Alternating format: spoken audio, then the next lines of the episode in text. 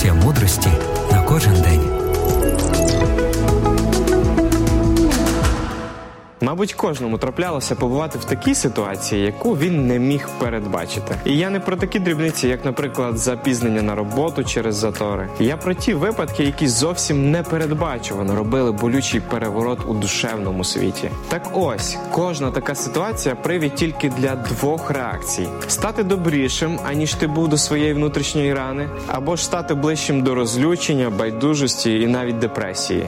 Кількість таких ситуацій росте, і від твоєї доброї чи злої реакції залежить те, яка особистість тебе формується. Колись Давид висловив таке прохання Богові.